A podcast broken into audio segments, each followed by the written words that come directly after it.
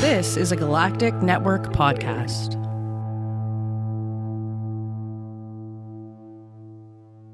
The Podcast of Terror is a great podcast. It's covering movies that are not for children, and thus this podcast is not for children. The hosts are two adults who will use bad words from time to time. They'll also spoil movies if that's not your thing. So if you don't like spoilers and you don't want to hear some dirty language or some dirty references to dirty parts of your body, then please, please, please wash your body parts better and do not listen to this show. If you can handle it, and I hope you can because there's a great podcast coming up, then please proceed with Podcast of Terror.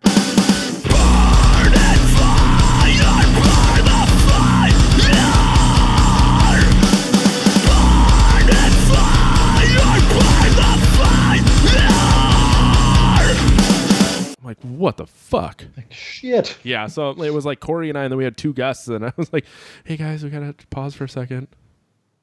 Uh, sorry. It was one of the most reeled in shows we've ever done, though. It was pretty good. I didn't drink. There, there was Yeah. that. Yeah, so since, well, in, in spite of that, trying to figure out when the last time you were here. have I done this show once or twice? I feel like I've done it twice. I think twice. Twice, yeah. You, Okay. me, and Jack did an episode when Corey was moving. That's right. So uh, we did Boogedy and Return of Boogedy, didn't we? No, we did Boogedy and uh, Halloween H2O. It was supposed to be That's you, me, right, and Hal- Erica, and then Erica Halloween bailed last H2O. minute. Yeah. Yeah. Oh god, that was uh, that was fantastic. Wow, man. So in a- April 11th, 2017, you did Mr. Boogedy. Wow. And then 11. Oh, this is your fourth time. We did Young Frankenstein in November of 2017. And then, Oh, we did. yeah, October of 2018, we did uh, H2O. I completely forgotten that. That is awesome. Me too. Wow, I didn't realize it's been over a year since you've been on here. Mm, sad. I mean, well, you've Felt been busy hole in my life. with. I mean, it's very nice of you to say, but we all know that you're lying. Um, busy with the throw bros and stuff. I no longer do any sort of intro because I've gotten lazy. So the show has officially started. Yeah, that's how he does it now. Just fucking the confu- the look of confusion on his face. Well, it was great because of the uh like something happened with the stream of data. Skype just went. you- yeah, you froze And then I heard the for show starting. Yeah, yeah, yeah. So I don't I don't do an intro anymore. Um, we're we're Okay. just we're we're doing it. Um, but I was gonna say that you you were busy with Throw Bros.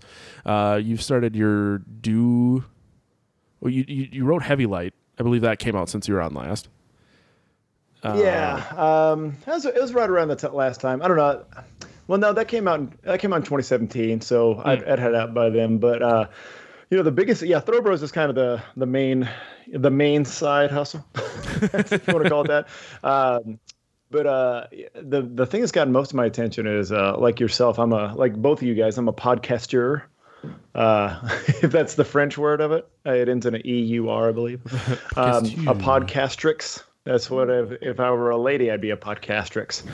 Uh, but yeah, I, so I do the Heavy Light podcast, which is a Highland Games podcast, and then I also do kind of my more passion project E1, which is the Now You Try podcast, and that is a sustainability, self sufficiency, outdoorsmanship kind of um podcast. And you know that one that one's more of a like when we feel like getting the right stuff together and finding a cool guest. But the heavy light um the highland games one is it's definitely where a lot of the artistic energy goes right now. It is uh, every tuesday friday that comes out on all the platforms uh, probably every platform everybody can find you guys as well and uh, it's great because it's you know it's like any other podcast. In title, it's about the Highland Games, right? Uh, but really, what happens is that it's like one man's descent into madness every Tuesday, Friday. is that you just like, like I'll spend like the first like this last episode was fantastic because because of all the coronavirus stuff, we bugged out not because of it, but like alongside it, like we bugged out to Oklahoma. The family and I went to a cabin. So the last episode that was recorded in the rain on a patio in a cabin in the woods in Oklahoma. And so I spent a good 20 minutes or so, like looking through recent results in the Highland Games, but like talking about how most of our season is canceled because of COVID and everything.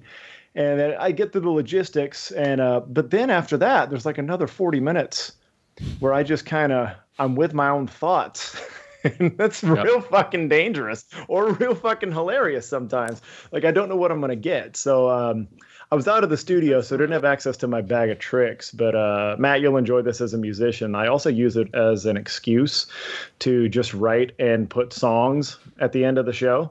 Like uh, Oh. I'll just something on topic, like uh, I'll just you know I'll use the stuff I have sitting around, usually just the guitar and voice, or like, and then I'll you know I'll do some fun mixing or something like that. And uh, I think one of them was uh, the one of the most recent ones was uh, it was a song called "No One Cares," and it was sort of a calypso song about uh, how little people actually care about how well you, you do in the Highland Games. And like how everybody gets really mad about it and throws tantrums, but it's actually no one cares. Do, do, do, do, do, do, do, do, do, do, do. You know, so uh, it's it's definitely I put a lot of artistic energy into that right now. So you can tell I'm excited on that one. I, I don't even have words for what you've just said. it's so fucking weird. Yeah, I that's, admitted, that's what I go for. I Yeah, admittedly the, the have podcast that I do, I do a single person podcast for a single person uh, that I've joked about a little bit on the show, but it, it's actually true. It's all legitimate. And I think in the last episode I did, which is a little too far back now, uh, I feel bad about it. Uh, but um, it, I, I did describe it as this is just a recording of a a slow moving uh, mental breakdown of a person, just watching him fall to fucking pieces. and that, that is that has probably been my entire career in podcasting anyways but when it's just me and i have to be the focus of all of it that's when i really feel it. That's when i know it's I like each episode each episode is like a data point on the graph of your mental health basically.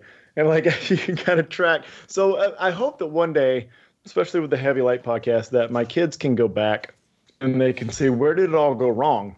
Like why uh why why did we stop seeing him before we went to college? Like where did he go? Yeah, I can think track that- it through that. mine is probably going to be how my wife gets power of attorney over me and just yes like, good call. he can no longer make his own decisions. He's not well. Let, let's just diaper him up Can we pull the plug? Uh, man, he's not even sick. Uh, he, he has a he has a sore throat. We uh, there is no actual plug. So, since you mentioned uh, the whole coronavirus and shit, and that's obviously something that we've been dealing with, you were at the Arnold and competed to what, Mhm, 20 people? And, and I, and I, it was forty, asshole. it was 40. Okay. And, and I mean, and I say that with all due respect because that was one of my favorite things to do was watch the Highland Games at the Arnold. So I can only imagine Oh, sure. how fucking god awful that is for you to compete in front of nobody.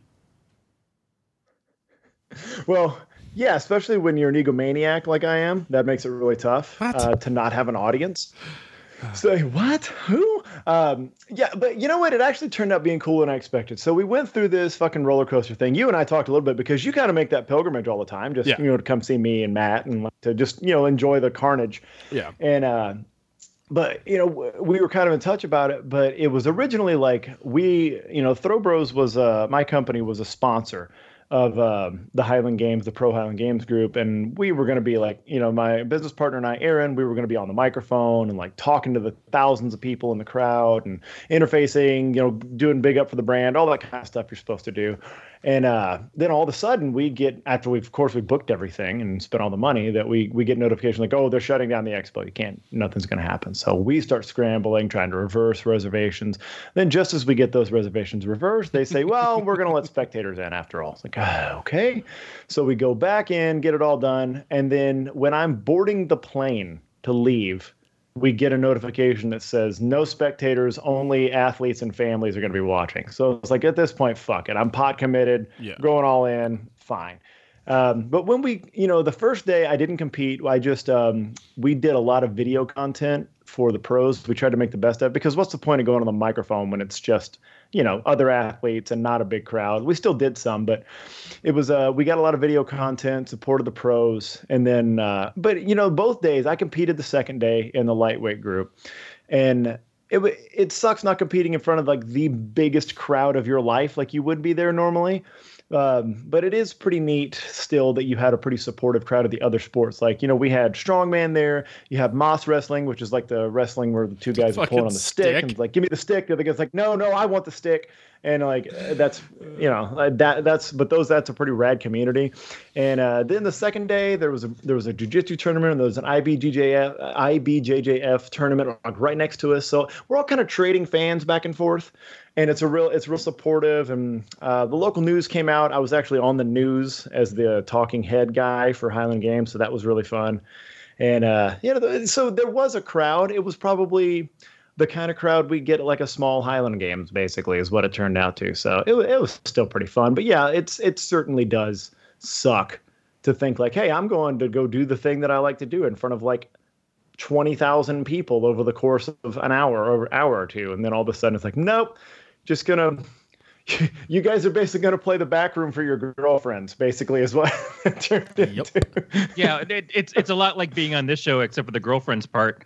Uh, so that's the thing that I've been seeing is like Stephen Colbert and all these late night folks are are now hitting at our level. Uh, like there's nobody Right. involved watching at all. Like fucking vindicated finally.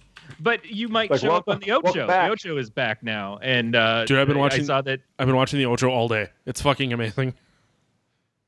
Yeah, I need to. I, I only have a. I have an ESPN streaming subscription. I need to get back on there. What's amazing to me is you're going to see basically everything under the sun, but somehow Highland Games will not be back on there. it's the one thing they won't. Like I think they'll probably run one from the like 1993, the one episode, the one thing they have, and then that's like, like that's all the footage we got of guys in kilts. We the watched. hopscotch competition from uh, street, uh, Fourth Street down the road and everything, and just like, oh yeah, we're gonna we're gonna throw this down and see if anybody can do I mean, some if I bad can- rhymes during the double dutch and If I can bet on it, I'm fucking watching it. I mean, it's Oh. Dude, uh, my, one of my favorite ESPN things is uh, they have the nat- like the National Cornhole Championship. Fuck yeah. Which, uh, I w- of course, it's like you start watching it and you're like, haha, that's hilarious. But then you're like on the edge of your fucking seat after a while. You're like, oh, fucking, he's just going to airmail this one. If he airmails this, they're fucking set. He's right over the, he's right over the hole. He's set up. If he airmails, he's going to put that one in. there. Like, it's like, it, it, it, everything turns into an, every stupid fringe sport turned into an intense experience for me. there was the one night I Because I ended up- go through the, like, every, go ahead. I was gonna say the one night I ended up watching uh, the cornhole championship. It was just like on, and I was like, "Oh fuck it, cornhole's really funny," and I did really good at a work tournament once. I'll watch this. And then it's like twelve forty five in the morning, and I'm like fucking on the edge. Of, I'm like, my wife is asleep, and I'm in bed, and I'm like, holy shit, they're just going, they're going airmail for airmail. I don't know what the fuck is going on. The next morning, I woke up, I figured out how to Shaking become away. yeah, I'm like, you gotta fucking see this. I figured out how to become a professional cornhole player. I found my region. I thought about it. It's like 20 bucks a year. That's all you have to do to become a professional. And then you just go to the tournaments. I'm, I'm dude, I'm not even kidding. What the fuck are we doing then? Let's Why fucking even go. doing this right now. What the fuck are we doing? Let's go. Dude, me, fringe, fringe sports, you don't have to fucking talk, twist my arm to get me into it. Is it a small enough pond where I can be a big fish? I'm fucking in, dude. If you if you're into small ponds, we were watching the Euro Tram Championships. It is Euro Tram drivers who go on a course where they the like the fucking Euro trains. So it's it's like six Yeah. things. So the first one is they drive a tram, they get up to 35 kilometers per hour, and then they have to stop it as close to the cone as they can without hitting it. They run to another tram. One person, Joe, just wait, it gets better. So one person goes to drive the tram. The other person has to line up a passenger, and it has to be as close to the train without hitting it as possible. And then you get points based on how close it is. You run to another tram, and then you drive that motherfucker as fast as you can, and you hit a big ball into pins, and then the pins have numbers on them, and then you multiply that by 30 to get your score there, and then you run to another one, and then you have to line up the doors with an arrow, and then you run to another one, and then you just have to drive it as fast as you can to get over the, the finish line, and then run and hit a stop sign. That's that's a fucking sport. Sport. It's, a, it's more of an activity. t- four trains, four trains on tracks total is what we're talking about. uh, yeah, it was like four or five, something like that. It was amazing. that that's the most extravagant thing I've ever heard in my life. Takes place in That Belgium. is an ent- just an entire public transport system is just at the mercy of a tram competition. So they're trying to determine the best professional tram engineer. Yep. Or are these guys just specialists that just do the sport? Do they drive trams as their day job? I assumed that that their their day job was driving a tram, and then they just got so fucking good at it that the the Belgian people were like, "Let's make this a sport." That is so so Belgian. Um, There's oh, so at at at seven, I think it's seven o'clock tonight is like the Japanese slippery stair cha- ca- championships on the Ocho. Yeah, oh my god, uh, yeah. If we're not done, I'm just gonna turn it on in here and watch it while we finish this. I see no issue with that whatsoever. I know I was I was God, they I need the- to get on it, man. So they I Need showed- to start, I need to start skulking around ESPN now. it this whole thing started because the National Brat Eating Championships from 2006 were on. Sure. And that's that was in Sheboygan. That's where I grew up. So like I still lived in Sheboygan at the time, and I remember everything, and I never watched it. And my wife is fucking blown away by this thing, and I'm like, well, that's where I'm from. Um, so that then stemmed into an entire day of watching the Ocho, and then I was like, "There's Tetris championships. They had frog jumping championships. I think she wants to go to California to watch the frog jump, the frog leap championships. So that's where they have like actual frogs they bred. Yep. They place them at a start point, Mm-hmm. and they have to. Mm-hmm. Wasn't that that was in a that was in a Mark Twain book, wasn't it? Yes, that's where it came from, a Mark Twain book. they were Okay, very proud yeah. of that fact. There's also the cherry pitting, uh, uh, excuse me, the cherry pit spitting championships that takes place in Eau Claire, Michigan. Corey. Yep. No, I, that one sounded familiar. Uh, in several states, in Texas, one of them included, they have a cow and buffalo chip throwing competitions that are thrown like a discus. Yep. They, they allow any throwing style you want, but discus tends to be the most successful because of the shape of the chip. So I found out about that from ESPN once. It's Also, it's less Funny. offensive to the cow. Sure, yeah. The uh, generally the Bos genus is much more receptive to traditional track and field than it is other disciplines. Yeah. yeah. So do you do you get to It, it's because they can't roller skate. do you get to pick and Fair. dry your own buffalo Absolutely, chip? yes. Okay. Yeah, you can't bring I believe you can't bring it to the field with you, but I think you, you have to choose one. You know, like cuz you don't want somebody like doctoring up their chip and like putting cork in the middle or like put it like weight it weighting it more waiting it more would really do it. Like you put like a lead disc in the middle or something, you can't have that. Oh You've my been God. feeding Bessie ball bearings the whole week and just Yeah, yeah, and it's just waiting. Oh my god. Fringe sports are probably my favorite thing ever. Oh God, It- it- uh, who you telling? What, right, right. But yeah, like I, I, I really, and I have that gene in my body where anytime I watch one of those, I'm sure every dude does, but like when I watch cornhole or like Yep. cow tip tossing, I'm like, I could fucking do that. I bet I could be a fucking pro at that. I bet I could go do that. And like, you know, then you realize like, how much does a cornhole pro make? Uh, there's like one, there's two guys that make 25 grand every year. Yeah. That's pretty much all there is. I, I think if you want to be a fringe sport professional, eating is where it's at. Because like, so ah. for the brat competition, Kobayashi made eight grand for eating 58 brats. Please keep in mind, 58 brats was like seven days worth of sodium, like 16,000 calories or something. And like, as someone who you definitely take care of yourself, do you really want to stuff that much meat in your mouth? No, I, I don't think I've eaten 16,000 calories this entire week. In fact, no, oh, there's no no way that I have. I've they drank should that they should combine that and and like do the the brat stuff the brats in your cornhole because that I think is the the competition we're missing out on. I think you Also- do. I th- you just do a butt joke. and You just did a butt joke. You did a butt joke. Yeah, I might have. Uh, also, I, I like the fact that if in an eating competition, you might not make as much money, but you're getting fed the whole time, so that cuts into how much you'd have to spend But out. think that's gonna That's ruin. true. You, it's gonna ruin yeah, your eating food for expense you. is cut for two days. But right, but it, you know, like I enjoy brats. I enjoy one brat like once a month. Mm-hmm. If someone's like, "Yeah, stuff is sixty of these in your mouth for ten minutes," um, I'm not gonna fucking ever want to eat that again. You're like, what is this prom? I just wonder if it's like one of, if it's one of these situations for them though, where like, you know, like it's like a gynecologist situation. Like Mhm. they see the thing all day at work, Mhm. but then they can like compartmentalize and come home and enjoy the the one at home.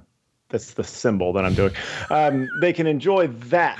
You know, can it could you do the same as a brat competition? Could you do that and be like, okay, you know what? I'm just shutting my brain off. I chug the water, I eat the brat, and then that's it. But then maybe they can cut into a nice one later.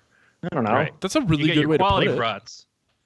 Yeah, like the brat that you picked, not the one, not just one that was out there available in the festival scene. You know. That's a good point. I did eat a uh, cheese curd stuffed brat because why not?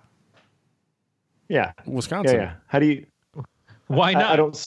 Besides but I- heart I'm- disease. Besides your inevitable slow death on a respirator, why not? Fuck it, man. Why not? I mean, we're all going out soon anyway. well, I mean, it looks like we're. Well, it looks like we're all staring down death on a respirator anyway. So hey, this is the exact reason that I moved to the middle of nowhere. It's so that they can't get you to a hospital in time. Uh, there's a hospital in that. It's like 20 minutes away. oh, 10 if you're. Hope I'm not having connection issues. Uh-oh. I feel like I am. Oh, no. Look at that fucking smolder right there, though. Yeah, seriously. I mean, we can just sit and look at them for the rest of the show, and that's fine with me. I don't hate it. Way, so why not go for it? Okay, so speaking of coronavirus and dying on a respirator, there are no new Taco Bell items. That was last week. So I do want to talk about NFL free agency this week because that is literally the furthest thing from Corey's vernacular. And I think Beech, you may have something to weigh on it. And Let's talk about fucking Tom Brady going to the Buccaneers. Oh, yeah, yeah. Um, I just can't believe he switched sports to baseball. It's in- incredible. Um, Wow. um, let, let, let me let me break your heart a little bit here, Matt. Um, I used to be, I used to could talk a lot of football. I was super football fan, probably up until like seven years ago. I was like m- commissioner of multiple fantasy leagues. Watched every game that I could. Sunday ticket guy. Fucking, I was a Cowboys fan because I was born there, not by choice. Like all the, I was just, I was in, dude. And then just kind of out of nowhere, over the course of one season, I just stopped. I just don't watch football anymore. I couldn't name anybody that wasn't playing in that time period. I probably couldn't name them or know much about them. I know a little bit of scuttlebutt because my son's into it. Um, he's 11, but I'm I'm so off the radar now. I think I think the NFL should do a case study on me because if they're worried about losing viewers, like they lost a middle class white dude Yep. like from football forever. Mm-hmm. Like just Who brought in two not- beers to do a podcast? Yeah, that's right. Exactly. I it's well said, Corey.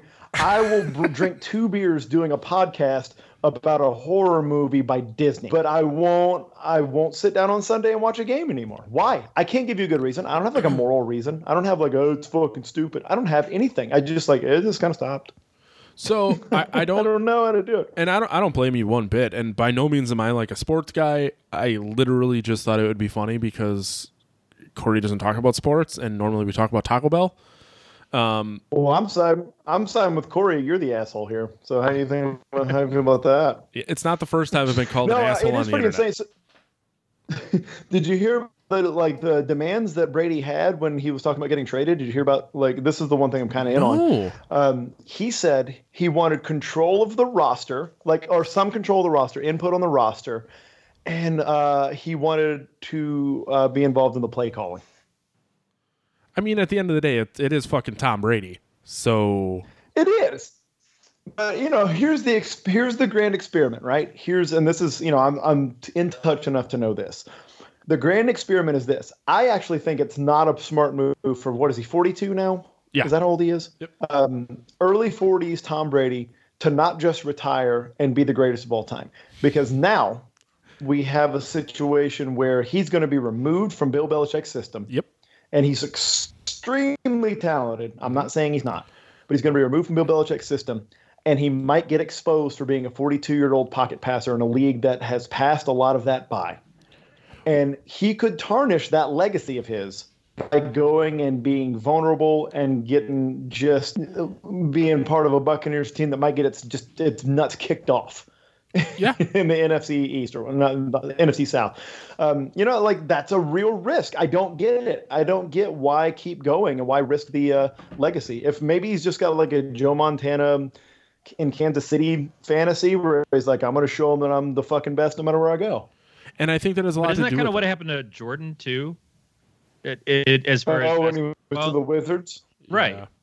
Is that he kind of he lost the luster. It wasn't just that he he left the team; it was that he went someplace else and he didn't perform the same level. Like this, excuse my ignorance. As Matt stated, I'm obviously a big sports head, but Um, Yeah, no, he- and it's and it's valid. He wasn't like terrible at Washington. He just played a different role. Like he was definitely like a more range shooting guard. He wasn't like a you know like an attack the rim kind of guy. He was he was a defensive wizard still, a wizard.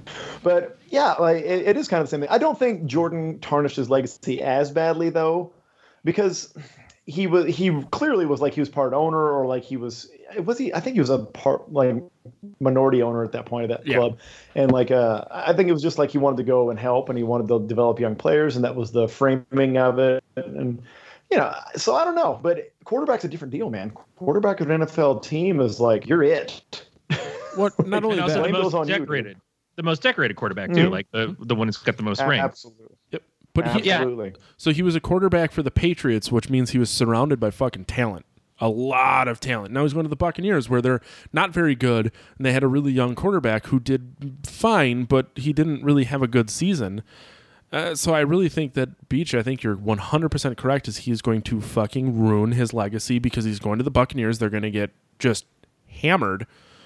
Bra- Brady's probably going to get fucking sacked multiple times a game because I don't think the defensive line is anywhere near as good as the Patriots, and that's whatever. For what? Like, just stop and go out, kiss, mouth kiss your kids. It's fine.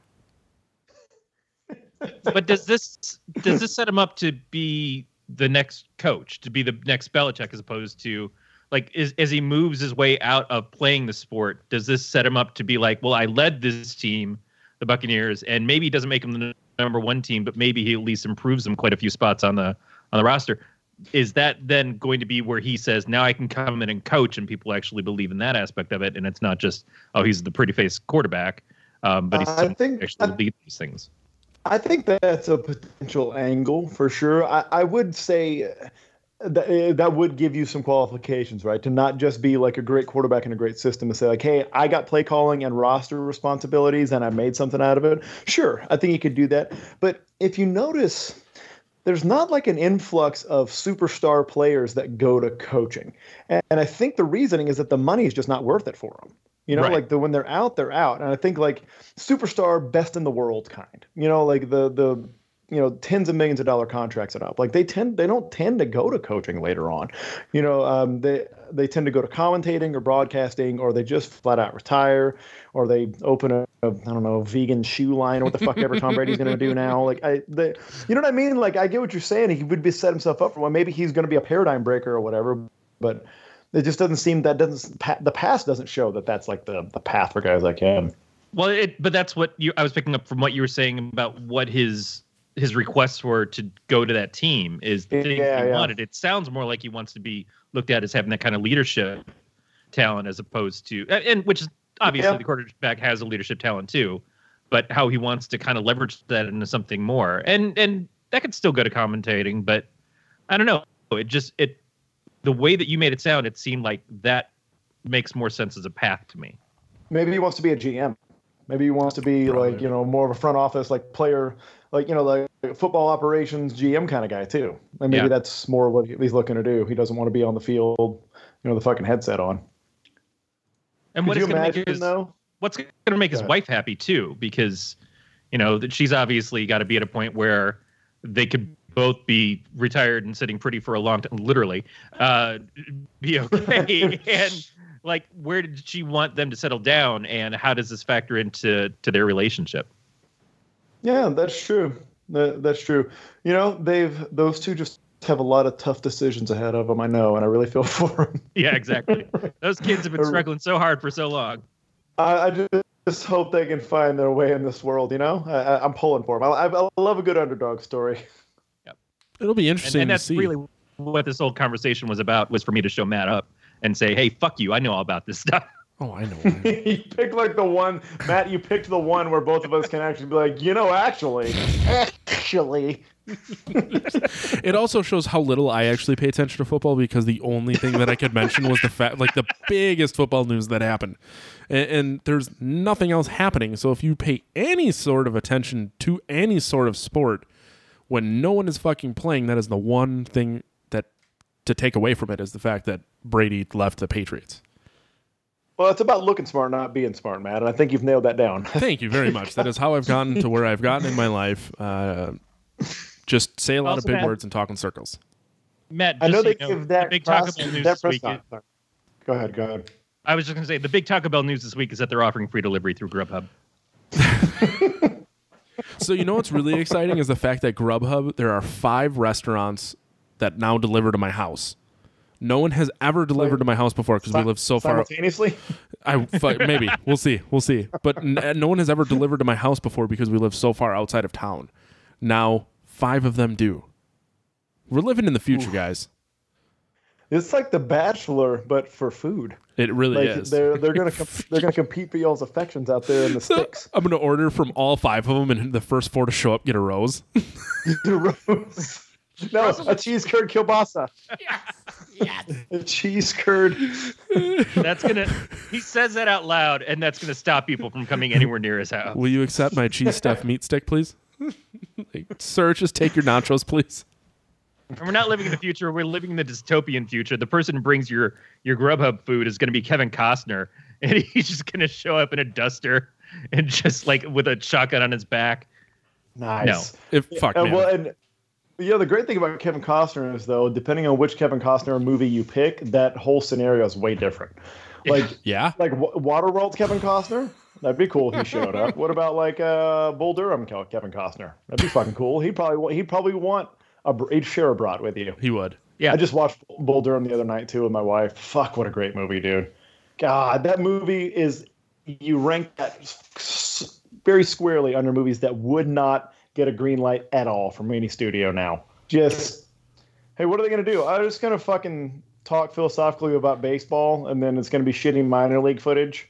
Oh yeah, for sure. Let's put seven million dollars in that. Mm-hmm. What the fuck? We um, no chance I get paid. Did you see the the video that Simon Pegg and Nick Frost did for what is currently happening in our world? It No. It's so it's the conversation that they have about what they're going to do with the zombie apocalypse, and then there's I, I can't specifically remember the joke that they made, but when that movie came out, it was acceptable and now it is not acceptable. So in this video that they made about COVID, they like explain how well back in you know when, when this came out in the first place, this was okay, and now it's a little off color and like I think it's fucking weird. Um, think of any movie like any of the Adam Sandler movies. Even I watched Idiocracy for the first time in a while uh, earlier this week. Yeah. None of that shit would fly anymore. Like it's unfortunate that we've now gotten to that point, but I'm really happy to have come up with movies where they would make a lot of off-color remarks, and it just didn't fucking matter. Yeah, and you know the biggest one that always sticks out to me now, especially in my generation, is uh, how casual joking about being gay was, or Mhm. like saying like a fairy or things Yep. like that. Like that was much, more, just much more part of the vernacular and much more accepted. And like uh, that's, I think I'm okay with the change overall. I think less marginalized people is probably good, um, but it, it is kind of strange. It wouldn't fly now. And the other thing, I guess, more what I was thinking with Bull Durham was like you know the you know the saying like in movies talk is cheap? Mhm. like and literally for directors like you know you, it's just costs less money to have dialogue instead of fucking effects and big shots and stuff like that. And um, it's definitely one of those movies. And though you don't get a lot of those from big studios anymore. It's just you know the the the algorithm for how to make a billion dollars on a movie does not involve fucking sitting around a dining room table talking about shit. For the most part it does not. And um, Right. it, it was i was just thinking about that way. It was like this magic combination of them of like kind of the um, objectification of women um, general like dude kind of a fucking locker room humor um, and then just straight dialogue and like boring travel like travelogue and like baseball chat like high minded baseball? It just would never fucking get done because like oh well, that'll make that'll make $70 over a weekend in 2020 because it's got all the things from the 80s and 90s that we could get away with i guess. Uh, the other thing is the 90s really gave us dialogue heavy movies that the dialogue was so good that it's hard to keep up with something like that. If you have a room of, of sitting around talking heads kind of thing, and they're not talking with a Kevin Smith dialogue for comedy or a Quentin Tarantino dialogue for that kind of dramatic kind of mob hipster feel or or Scorsese, you know, going back to even Goodfellas, when you get those those would be mobsters sitting there and talking, and so much of that is like the the inside baseball of mob stuff. It is That that's the thing. Yeah. Is like if you've got people just sitting around talking and it's not fantastic, then we really pick up on it fast, and our expectations are a lot higher. You know what my theory is about that is I just came up with. um, you know, the what was cool about movies like that, like uh, Bull Durham is a good example in the baseball world, and uh, you know, Goodfellas is a great example. There's you could point to other Scorsese movies as well, but um, you know, the ones that you gave the example of is is they're kind of in that era they're blowing the lid off something that people find fascinating and interesting because the directors and the writers went into those worlds and kind of dug out. Even the actors used to do it. That was how we got this whole myth of you know the, the method actor the pacinos and people like that that live and go into it that dig in and blow the lid off of that so we can because you always heard about the mob but you had no idea like what the mob structure was. And Goodfellas literally tells you like, you know, here's like a, here's a here's a boss, here's a made guy, here's a capo, here's a lieutenant, like all that kind of stuff. It blows the lid off it. I think that blowing the lid off doesn't happen in the movies anymore because of the advent of the age of information, because mm-hmm. of internet, because of you know the availability of information. That now I think spectacle moves more to the front and that uh, spectacle and social commentary are still all those are always going to be big but there is no like oh that's what it's like on the bus in a minor league baseball team like you know what i mean like because i think you, you you've seen it a lot and the lid's been blown on a lot of these situations I think the last example that I can think of was probably the social network.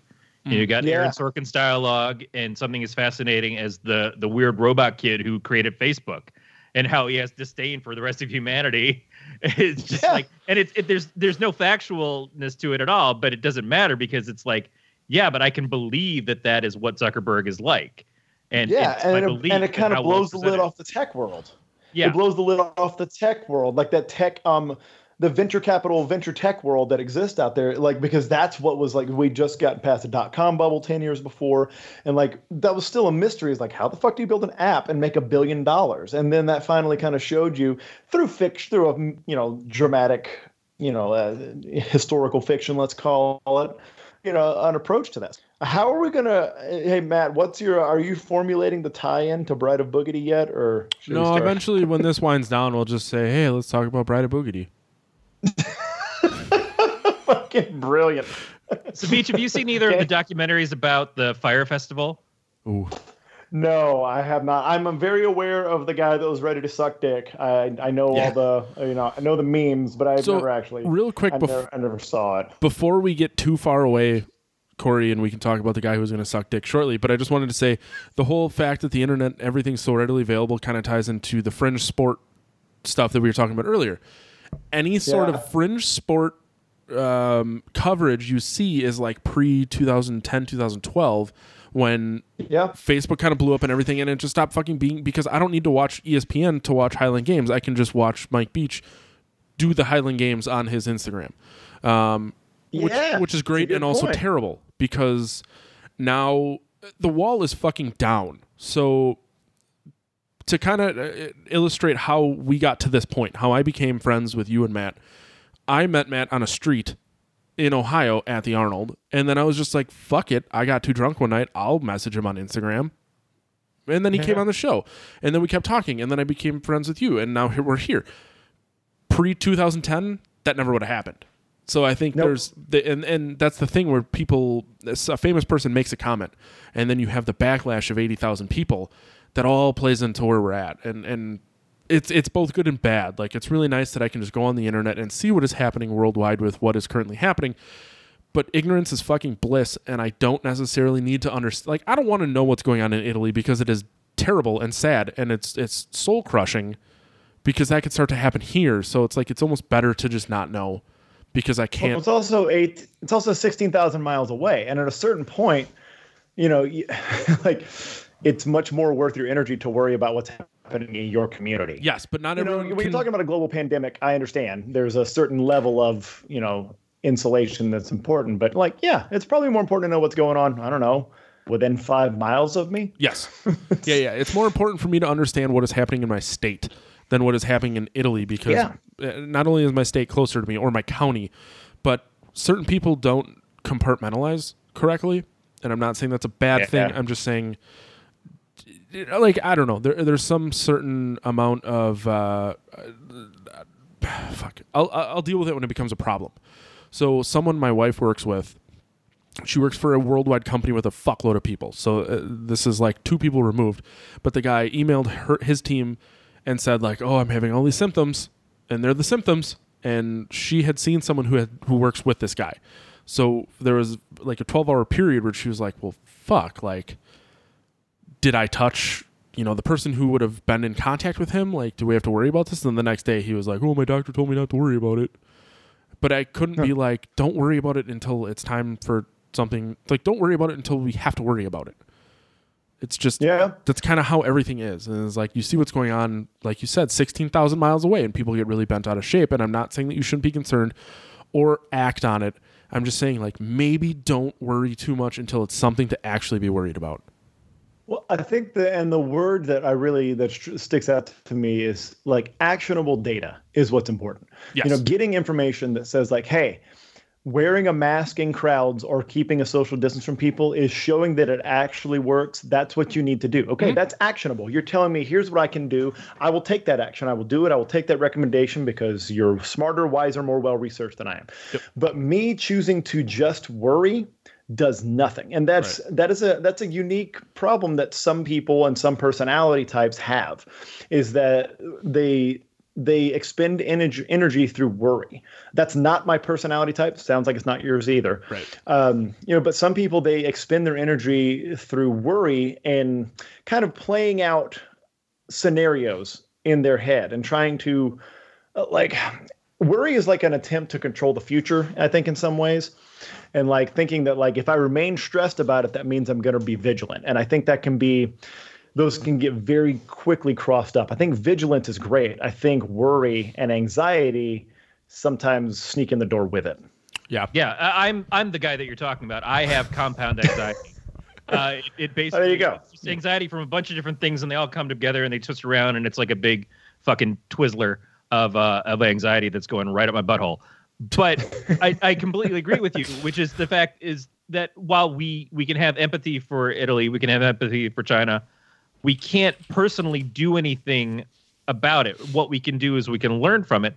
it. It's the unfortunate thing is that we don't have that point right now where a lot of us feel that we're getting the best information because of mm-hmm. things like Facebook, because people just like see a story, click a story, share a story, and and maybe never even actually read the story to to find and verify the sources of it, and they're just like building this whole fucking rollerball of anxiety for everybody else with a, a whole bunch of false information. And so it's like there are the people who are, oh, I'm freaked out all the time. I'm I'm always up at like level orange. And then there are other people who are like, this is all bullshit, and they're just trying to manipulate to feel this way. So I'm going to react the opposite of what they're asking me to do. And it's it's this middle area for a lot of us. It's like I have to look out for myself. I have to look out for my family and the people around me in my community. Like you said, you have to think locally first, but we still have to get that information globally to be able to utilize it locally. And if we don't trust the information that we're getting globally, like the problem with China is the fact that China was lying to their own people about it. So they they screwed it up from the very beginning. But we're at a very heavy distrust of the media here in the United States right now, and and for the last Mhm. 10 years or so at least that I can think of. And it's pretty bad that you don't trust the people who are the only ones who can really feed you that information. So then you do go online and you do say, well, because of the this great mediator of like I can talk to somebody across the country and listen to them, that's good.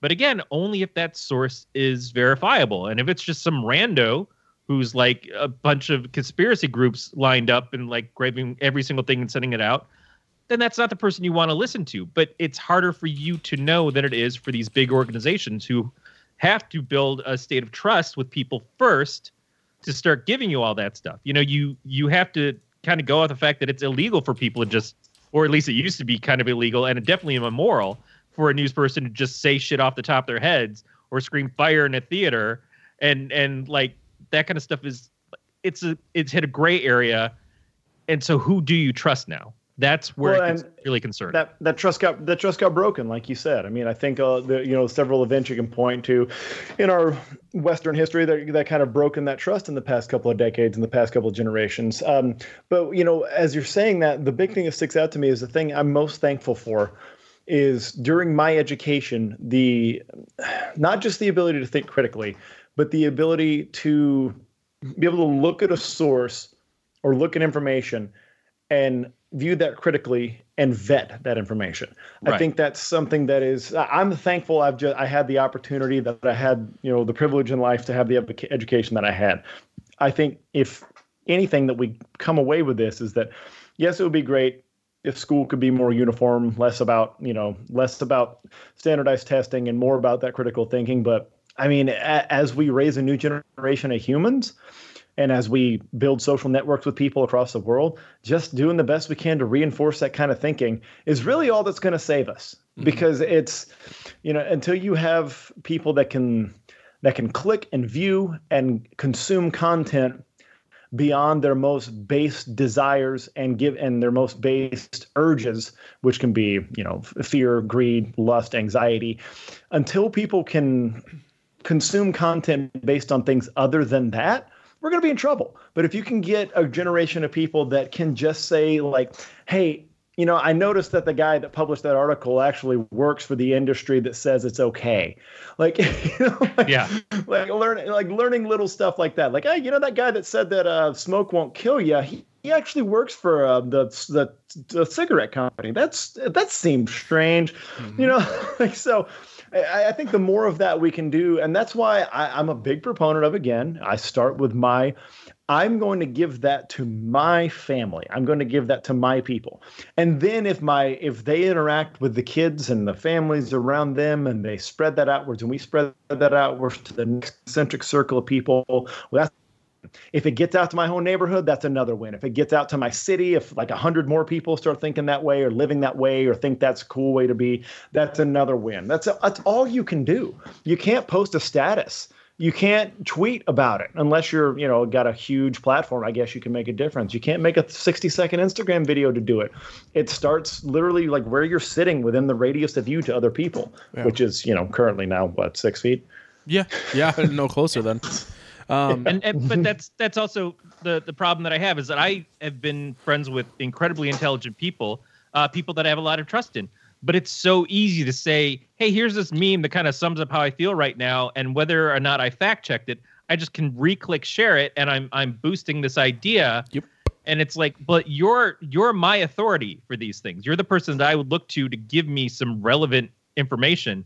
And Yeah. when you are the one who's not meeting your and and I've I've definitely done that as well. That's why I kind of hate memes and have developed a, a distrust of social media overall in the last couple of years is because it's so easy to just like click and send, click and send, click and send without thinking about it because it that's what these things are built on is that we just perpetuate not real conversation, not real intellectual thought, but just keep shoving shit out there.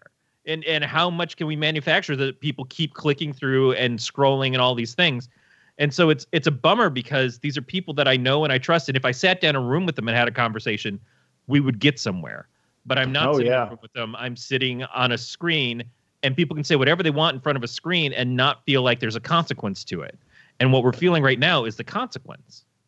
Well, and content is king, right? And that's I think in times like this where there's a fast news cycle and there's a lot of content and there's a lot of info, I think people that create content for a living or a hobby, like yours truly, you have a strong temptation to just keep things pushing out into the ether and keep things going. And but this also it, it made me think as you were saying that um, so like matt do you think during this whole covid-19 scare do you think your social media ingestion, not your participation, but your ingestion of it has gone up, gone down, or stayed the same? Um. Oh man, I I, want to say it stayed the same to an extent. Now I'm working from home, so if I want to disconnect from working briefly, I can get up and just go walk around my house or go talk to my wife. So instead of Yeah. sitting in my office and now staring at Facebook to to pass some time, I'm going and interacting with my wife or just watching TV. But I I do know Yeah. that I am looking at Facebook to try um, for the local news sites to see like the new COVID numbers and and kind of how that's spreading within my state. Um, not so much nationally, but I'm just waiting to see it kind of uh, level out in my state. So okay, yeah, but I, I would guess, having worked an office job as well, that it's probably lowered by quite a bit because when you're in an office, you you rely on it like uh, like a crutch, you know. Yeah, yeah, and, Like and that's it- the thing. It's it- really it feels more time than you believe. yeah, it's, it's hard for me to say because I don't know. I don't think I left like when I'm in the office, I'll leave Facebook up all day, and I'll just switch Right. tabs. Yeah. At home, I don't think I'm doing that because I have a TV next to me. So the room I'm currently sitting in is where I'm also working in. So if I want to not do work, I can just look at this TV and watch a cartoon or a TV show. So I don't need something on a computer screen that is going to disconnect me from work when I can just turn right and watch something new.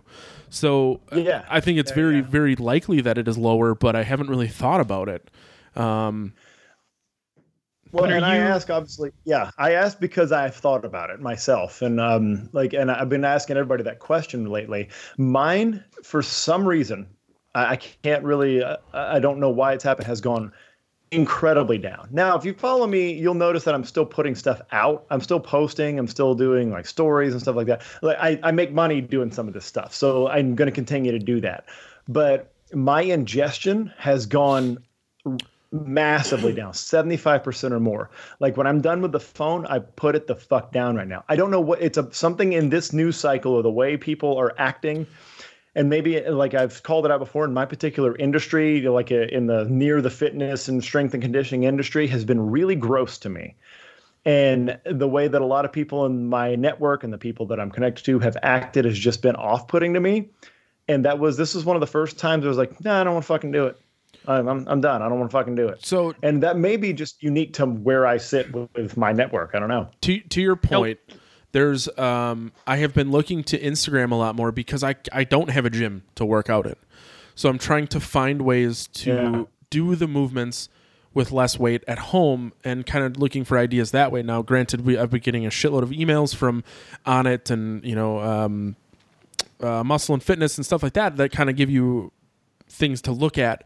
Um, but Yeah. I agree with what you're saying. There's also the same stroke where if I go on in, I go on Facebook and I see people that are like, "Well, well this is fucking August now. We're gonna we're gonna be doing this for the next 18 months," and it's just like, "Fucking stop!" I'm like, until someone Yeah. of authority says this is gonna be a problem for you know uh, nine to 18 months, which I'm not saying someone hasn't, but I think too often people see something that isn't legitimate and they take it and they run with it and, and then they just start to spew it on other people. Like I had in our band group text, one of the guys sent me something and it goes, it was a it was a picture of a text message and it said, Oh, they're they're rolling the fucking National Guard. We're gonna be on martial law. We're all on lockdown.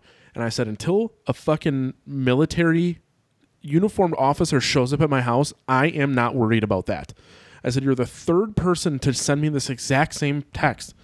I do not believe that is fucking true. Earlier today, my wife said, "Oh Yeah, yeah, all it's- all of the uniform officers that they're rolling out were for legitimate purposes. They were trying to get something somewhere in a timely fashion, and that's the only reason that uniform officers were involved." Like, yes, what we're dealing with is fucking insane, and it is it is scary, and it can be a real, real problem. But a lot of people are doing what they're supposed to it- doing and staying home. Sorry, go ahead. And, and, and it's and no, and it's weird that it, like that's an outgrowth of boredom of all things. Yeah. That some people like have to create this new narrative. They have to create a story. They have to create a thing that they got the first scoop on that they're into. Like people can't stand more than anything to feel like they're the passive observer in the Godzilla movie. Mm-hmm. Like nobody wants to be that. And like nobody wants to be the one screaming and running. Like they don't think of themselves that way, but statistically that's what we all fucking are. No matter how important you are in your social media circle, no matter how important you are in your house, whether you're the head of your household or whatever. Like we're all statistically average, okay? and nobody wants to think that and nobody wants to be that they want to think that they have something that somebody else doesn't have or they they know something that somebody else doesn't know and that's that's what's leading to a lot of the like i mentioned like the the ickiness in my circle in this fitness circle is like there's so many people that like the second this take starts taking over everybody's lives it, they'll start hawking their fucking supplement that they think is going to boost your immune system to help you against a fucking virus Yep. that they don't understand And then they're gonna be like, well, and then everybody starts writing and monetizing a fucking workout from home um, plan or something like 7.99 link in bio. But it's fucking gross. And it's I can say that being 40 years old now and not giving a fuck. Uh, you know, like I'm not trying to make money as a fitness influencer. I'm not trying to make money as a personal trainer. I don't need I like it's just it's worth it to be in my position and just say it's fucking gross and stop trying to monetize something that's killing old people and children. Please stop it. Like, don't Yeah. do that anymore. And it's that same line of thought of like they have to have something figured out that makes them that validates where they are and what they're doing. Like, and just like the guy that like, oh, I, you know, I got some friends who are cops and I know what's really going on. No, you fucking don't, dude. You work at Wells Fargo. I mean, it's a really good point though, and like, um, as as you mentioned, head of household, and it's like I feel like my job as head of household, and my wife and I are very equal, and I never, you know, I'm like, I'm not, I'm the man, I'm fucking strong, but it's like, at times where she is panicked or something, I feel it is my job to calm her down. Whether that's head of household or just being a fucking decent Yeah. husband, um, and and other than that, Being like a spouse, yeah, that's being a good spouse, dude. Yeah. and, and and that's all I'm here for. And uh, I'm trying to find the the correct information for the situation and, and going from that. Um, I haven't seen any monetized like body weight workouts, but it doesn't shock me one bit that someone is trying to capitalize on that. Uh, I also spend very very little time. I spend very little time looking at workouts because I'm about the fucking laziest lifter that exists. Uh, you can tell because I'm probably overweight. Not probably, I am overweight. Um, uh, I just, I fucking, yeah, whatever. I, I fucking, like you said, dude, I'm a normal dude who works in IT in the Midwest. I am not a fitness person. I work out to feel a little better. I'm not making money off of this. Yeah. It, but there's Yeah. there, there. I talked about this with Levi last night too. It, there is something to be said for that person might be in the same situation as the rest of us, where they're freaked out and they're trying to find their clarity in all of this, and their clarity may be. I do this workout. It makes me feel better, even if it doesn't do anything. And and that's the thing is you don't make claims of like this is going to change your fucking life. It's going to save you from this virus. But you just say this is what I'm doing but this is how I do it. I- and if it also if it's your career already that you do sell workout stuff or you do sell supplements and those things, you can't suddenly stop your career in the midst of this. You just have to lead with honesty and, and empathy. I think we talked about that last week.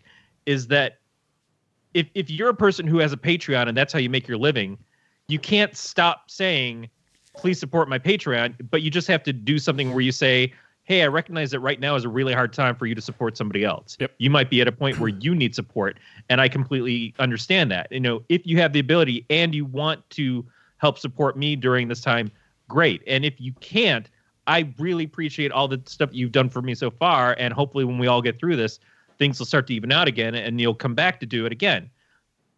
But we, we Yeah, still have uh, to accept that life has to go on, and for a lot of people, life is really scary right now. So the restaurants that are not able to employ people and are just doing stuff like pickup and delivery, it's scary for them. Mhm. And they're still at least getting to be open, and that could change in a day's notice.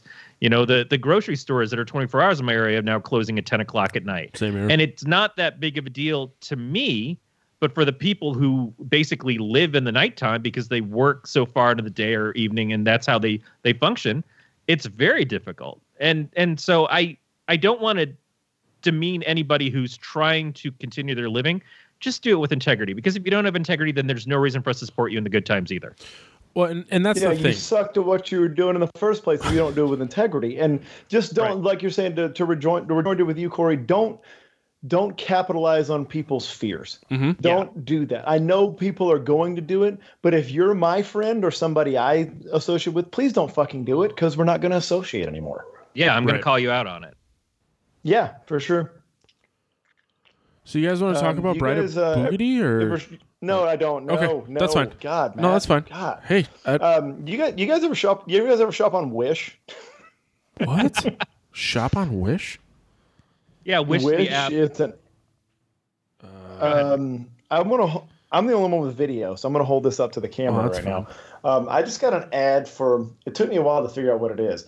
If you're not familiar with Wish, I mean, there's definitely an adult theme to a lot of the ads and stuff you get. If you haven't noticed, um, this appears to be a warm up bag for your balls.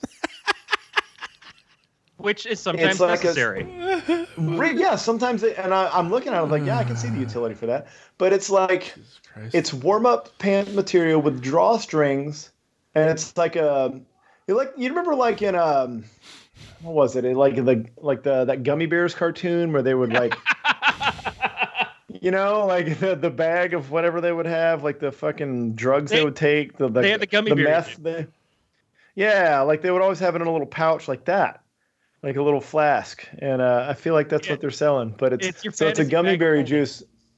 Yeah, for it's your bag of holding. I'm such a fucking loser for knowing what that is. Uh, uh, yeah, see, Yeah. he could have more than his balls in there, right? Corey Levi wants us to make those with the podcast of terror logo on them. I'm into it. Of course we. Freaking- of course we can. I, I, I, I regret saying this immediately, but the only person I know who has the talent to actually make stuff like that would be Amy. and I don't want to ask Amy to do that. Well, the thing is, is if we can get them uh, print print on Wait, demand, I wait, can just get the logo. You're the guy that just said in this time of need, you can't fault people for trying to make their living. No, I don't Okay. want Amy if that's what she decides to do. I don't want to be she the one wants to to ask make- her to do that.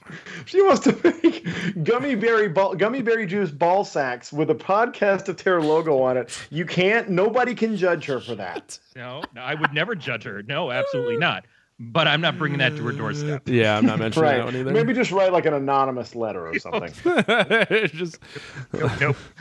That's a little too uh, 23 years in prison Weinstein for me. I don't need that. holy so shit. sorry, Matt. I interrupted you, but that ad came up, and I just had to. No, that's had to- fine. That is I had to make sure 100 that got into the conversation. No, that was that was very relevant. I, I was I thought maybe was now a good time to transition to the movie. We don't have to talk about it. This movie was not good. um, it was just I felt like it was a formality to have you come back on because we had watched Mr. Boogedy and then this one. Um, And then this one. yeah, Yeah. You know, okay, here, here's the thing.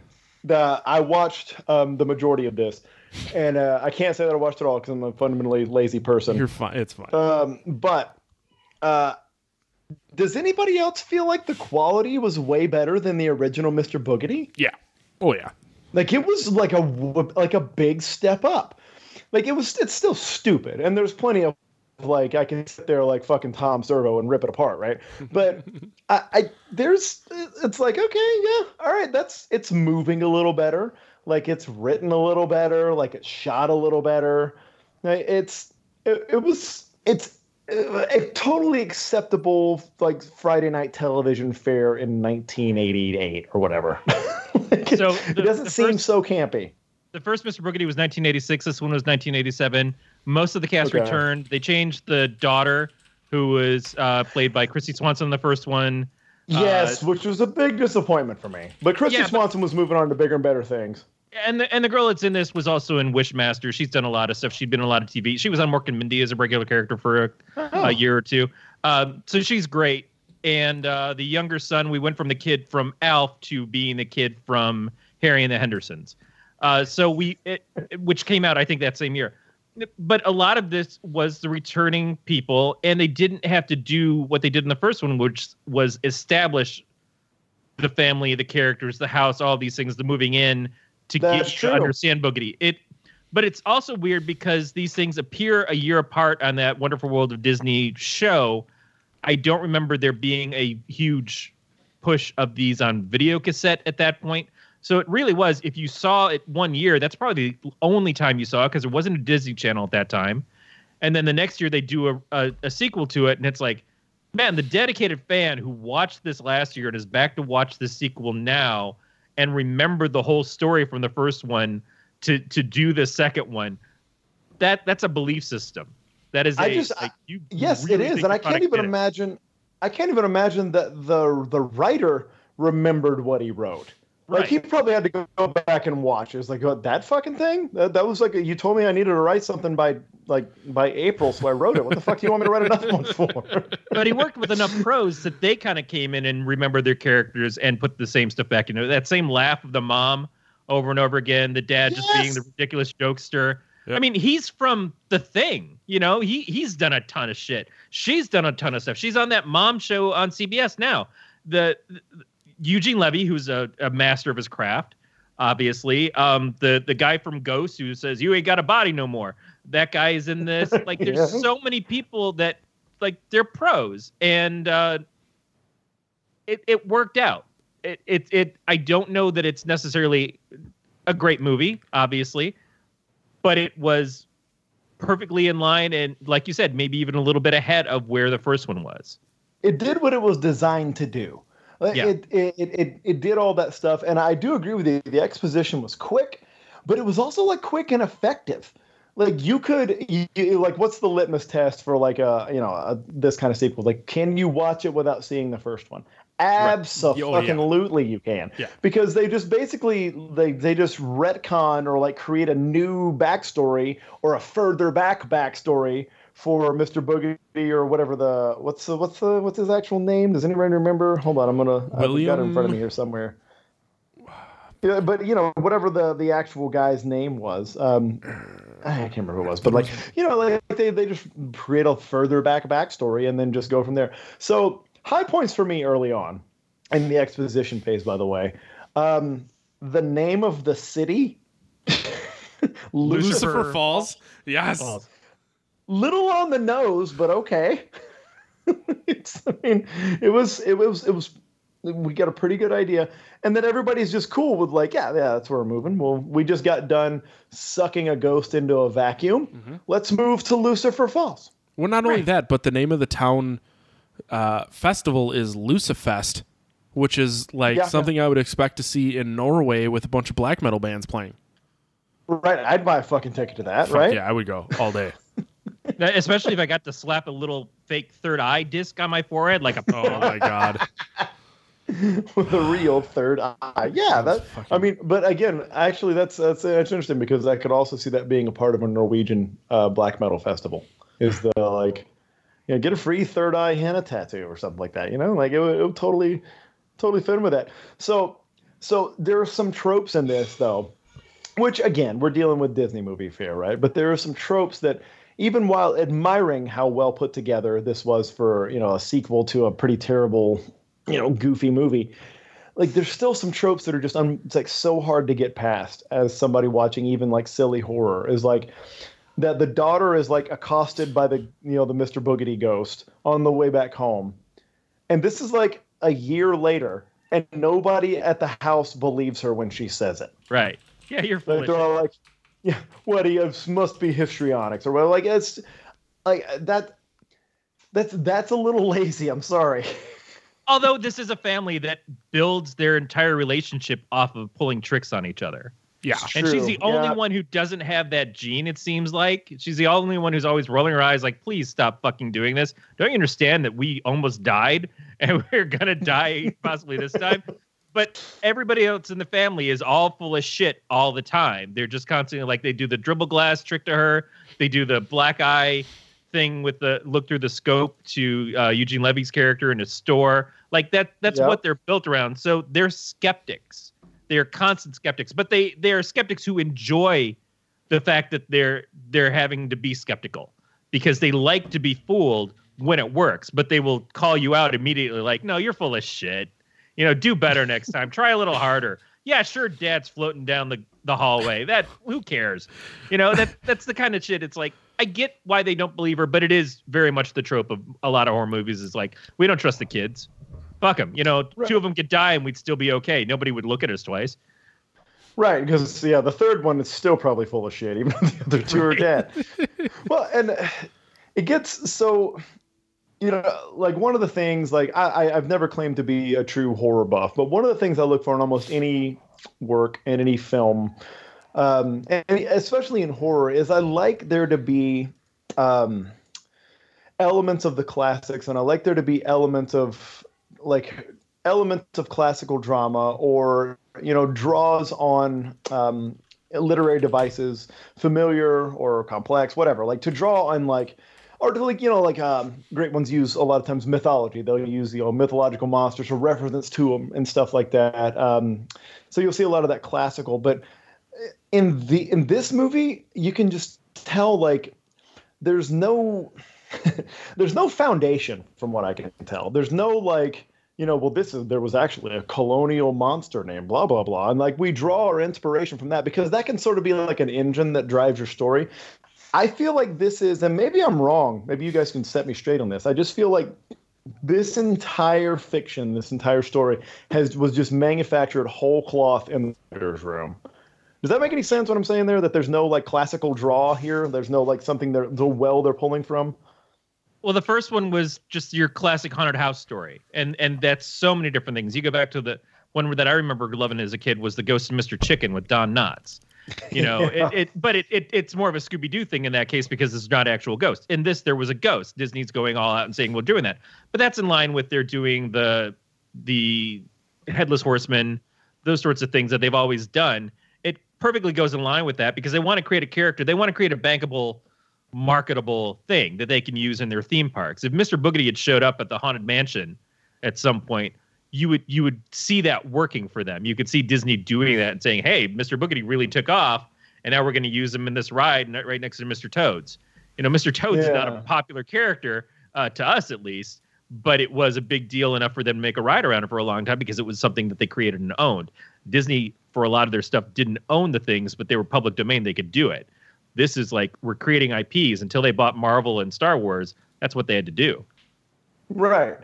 So, I, and more in reference, like trying to dig in deeper in that hole, it's like you know the classic movie monsters like you know they'll like you know your vampire your dracula your frankenstein your your mummy. A lot of these are one they pull on very very human themes and that's what makes the original authors you know the shelley, shelley and stoker and all that that's what makes them so um, the, what makes the original work so good is that they draw on like these very very human fears and very very human things that we have found mysterious for thousands of years. And like they often draw on older stories you know, like the you know the Dracula draws on Vlad the Impaler, and like a lot of that Eastern European mythos around like you know blood drinking, like uh, nobility, all that kind of stuff. Like you know they they draw on those things, so they're like underneath all that kind of silly movie monster stuff, there is like this undercurrent of things that have actually made people afraid. Monsters taking them in the night forever. Like there's something there, and I think maybe like this things like Mr. Boogedy borrow that a little bit just they, they borrow the, the the aesthetic of it. But there's no like underlying like here's the theme the like the modus operandi like here's the theme that we want or like we're looking for like you know like the aztec people believe that blood was the blah blah blah. You know like there's no uh there's no underlying thing there. And something that disney has done more recently is that you know like if you look at movies like Frozen, uh, you look at movies like Moana, you look at a lot of the recent spat, especially the princess movies, they really do pull on a lot of classical works. You know Hans Christian Andersen, um, you know Polynesian mythology, all this kind of stuff. They really pull heavily on those, and I think that lends like a without you know infringing on copyright they're still able to get this like sense of weight and heaviness and emotional impact but like things like this none of that's there like this is just good for like a you know what I mean? Like I, am really digging a hole here, but I know like it just doesn't strike very deeply. And I know it's meant to be silly, but it could. I guess it could do both. But it just feels like this was like, man, we're not. We got no old stories to go off of here. We're just making this up as we go. but I couldn't help thinking as I was watching it how similar it was to two other movies that are much more popular that came after it, and that hmm. was Ghostbusters Two which is the one that really stuck out of my head. Like the the him coming out of the statue versus Vigo coming out of the painting. Mm. The oh my god, yeah. Capturing a being, possessing Ray, all that stuff is this. And then also to a, a, high degree hocus pocus, but I think it's more because of the kids fighting against the witches, but that sort of Salem-esque town and and people not believing the children, all that stuff kind of adds up to it. But and and the whole fair being overthrown, and I think in Hocus Pocus they take over like the Halloween festival or whatever, where all the kids are out trick or treating those things were a couple years to to four or five years after this movie. I I'm sure that there was other stuff before this that had the same kind of things, but yeah. I, I was really like Ghostbusters 2 throughout a lot of it. Like this is a little weird. I didn't see that. That's interesting, but yeah, it's definitely a precursor to that. And you know, it's worth remembering that the 80s, if you remember, was a high time for the possession aesthetic because we Yeah. were in the post post exorcist world, and that like took the world by storm. That shaped a generation of I think writers, filmmakers, film buffs, and everything. So yeah, Ghostbusters 2 is also part of the Ghostbusters 1 and Ghostbusters 2 are part of that. Like And- that Ghostbusters 1 heavily. two. Poltergeist Yeah. two had the the old kind of not necessarily colonial guy, but the the fact that there was the older guy spirit Quaker, that was yeah. yeah that was coming in and and he possesses the dad in that movie. Uh, th- that was 1986, so that was the year the Boogedy came out. Um, Ah. certainly they could have pulled a little bit from that, but it's it's still like the themes are not unusual for this kind of story. It, it's light fare, and again, they probably weren't banking on it because they they don't have at that point in time they don't have a, a big video market, video on demand. At most, you were hoping that these would get replayed on a on one of the tertiary channels, on an ABC or CBS necessarily. But if you move into like the TBSs or the USA's, which were still popular at that point, maybe you could get it to show up on an HBO every once in a while as a replay Mhm. Yeah. but we didn't have the DVDs. We didn't have that kind of stuff. That market where people like buying a VHS tape was something you really wanted because it was eighty bucks. God, I remember that too. Like that's like, am I buying the only copy? Right. like that's what I remember. Like having to pay so much for a movie. Yeah, it's uh, you know what led me to think that that is just like um, uh, this is probably a bias in thinking, but like even again, I have to couch everything because I picked these. Well, Matt actually helped pick this one uh, this time. This is all his fault. But uh, the original Boogedy idea is my fault. That you know these are silly, but I kind of use the yardstick of like the more convoluted your solution to for the protagonist ha- protagonist has to be, probably the worse the writing is. you know, like, and I felt like this was really complex the way they started, the, the way they kind of finished this thing out, or the way they started like all the like the bodies changing and like not even a laugh ghost out of things. Like it just like they were all very. It, it just seems like people were just kind of And- and- a lot of and times. how all of a sudden it goes from him like he shows back up and all he wants is Marion, who we never really see in this at all. But we are supposed to believe that the outfit that she wears means that oh that must be Marion. She's wearing the same clothes, which I assume everybody had that fucking outfit in Boogedy's time. Oh yeah. Like they, you could not walk across town to, to get a, a fiver of milk uh, to like not see 1500 Marions walking around. That's probably what it was. He was obsessed with this girl and she was everywhere because they were all this, these different women that all just looked like her. But so he he captures the mom Yeah. because she's wearing Marion's outfit and then gives her bride of Frankenstein hair, which is again can, like a ridiculous moment of like, well, let's just do that because it's bride of something. And then all of a sudden the daughter's wearing People an will outfit. It's like, oh, you you must know. be her it, it's it's it's overly silly. He was the weakest part of the whole thing. Like the family stuff, the, the Yeah. fallout with Eugene Levy's character, like wanting the town back and everything. Him getting the magic cloak was a little weird and just like man- randomly shooting fireballs at things, but it was still like all that stuff was actually pretty good. The Boogedy stuff was, for the most part, the weakest portion of this story. To me, Well, and maybe that's just a byproduct of you can't. Maybe it's a byproduct of it because it's like a Disney Channel movie. It can't be that scary, you know. Right. Like so, you kind of he has to have no teeth and he has to be silly. But I don't know. Like I'm sure there's plenty of examples of villains that are, are you know, are supernatural antagonists that are written in a lighthearted way, but are still not so weak you know, like through uh, in in terms of the narrative, in terms of writing. Like I, I can't think of one off the top of my head. I mean, I mean, fucking, I mean, Vigo's not that like seriously scary the way he's going back to the Ghostbusters two thing. There's really not the scariest villain, but he's put together well. Like it's a thematically he's put together. He's got an aesthetic. He's got a look. He's got an, a delivery. He's got methods and everything. I mean, are the methods that scary in the long run? No, it's not like a bloody, gory movie or like a, you know, like in in in inherently violent film or anything like that. But yeah, it's executed well. But yeah, this is just a it's a silly villain, but uh, also like there's a lot of convoluted writing to get to get the protagonist in his way. I think that's the best Right. way they. That's what it feels like. I feel like the the writers were trying to just get them somehow in the way of of a villain that they didn't really have a clear like motivation for, other than like he's spooky. yeah and how can how can we display his powers without having a, a budget to do that so the the random, hey, we're going to buy this shop because we need to open up our gag store. And as we go into the shop and we open it up, it turns out that it's an old wax museum. So at some point, we can have all these wax museum characters wind around for like three whole minutes. That whole scene of them coming to life and going out in the crowds and, and doing anything to attack people is really over that fast. And then they move along and they're putting all the, the wax figures back into the store again. It, was really it, nothing it, other it than was the a quick turnaround. Yeah, we can get people who dress up like Dracula and uh, Dr. Jekyll and all these things real easy. That's cheap. We've got those costumes on hand. So that's why they did that. So I think a lot of what could I, have I agree. Like, it's low budget. Yeah. So I think a lot of what could have made Boogedy scary was diminished by the during the first position of the dad when he would do something and then he would just go ah Boogedy. So like and even when Eugene Levy was wearing the cape later and he would like zap someone and you just go ah Boogedy. And it's like so but it but it is Disney. So I I think it was supposed Yeah. to be scary but not scary at the same time.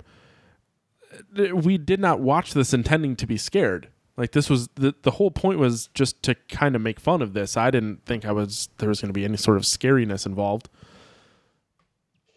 If you were nine years old, do you think you would have been scared by any of it? Fuck yes. The fact that this fucking this this movie specifically, a fucking statue broke in half and possessed someone, and then started flying around, I would have been scared.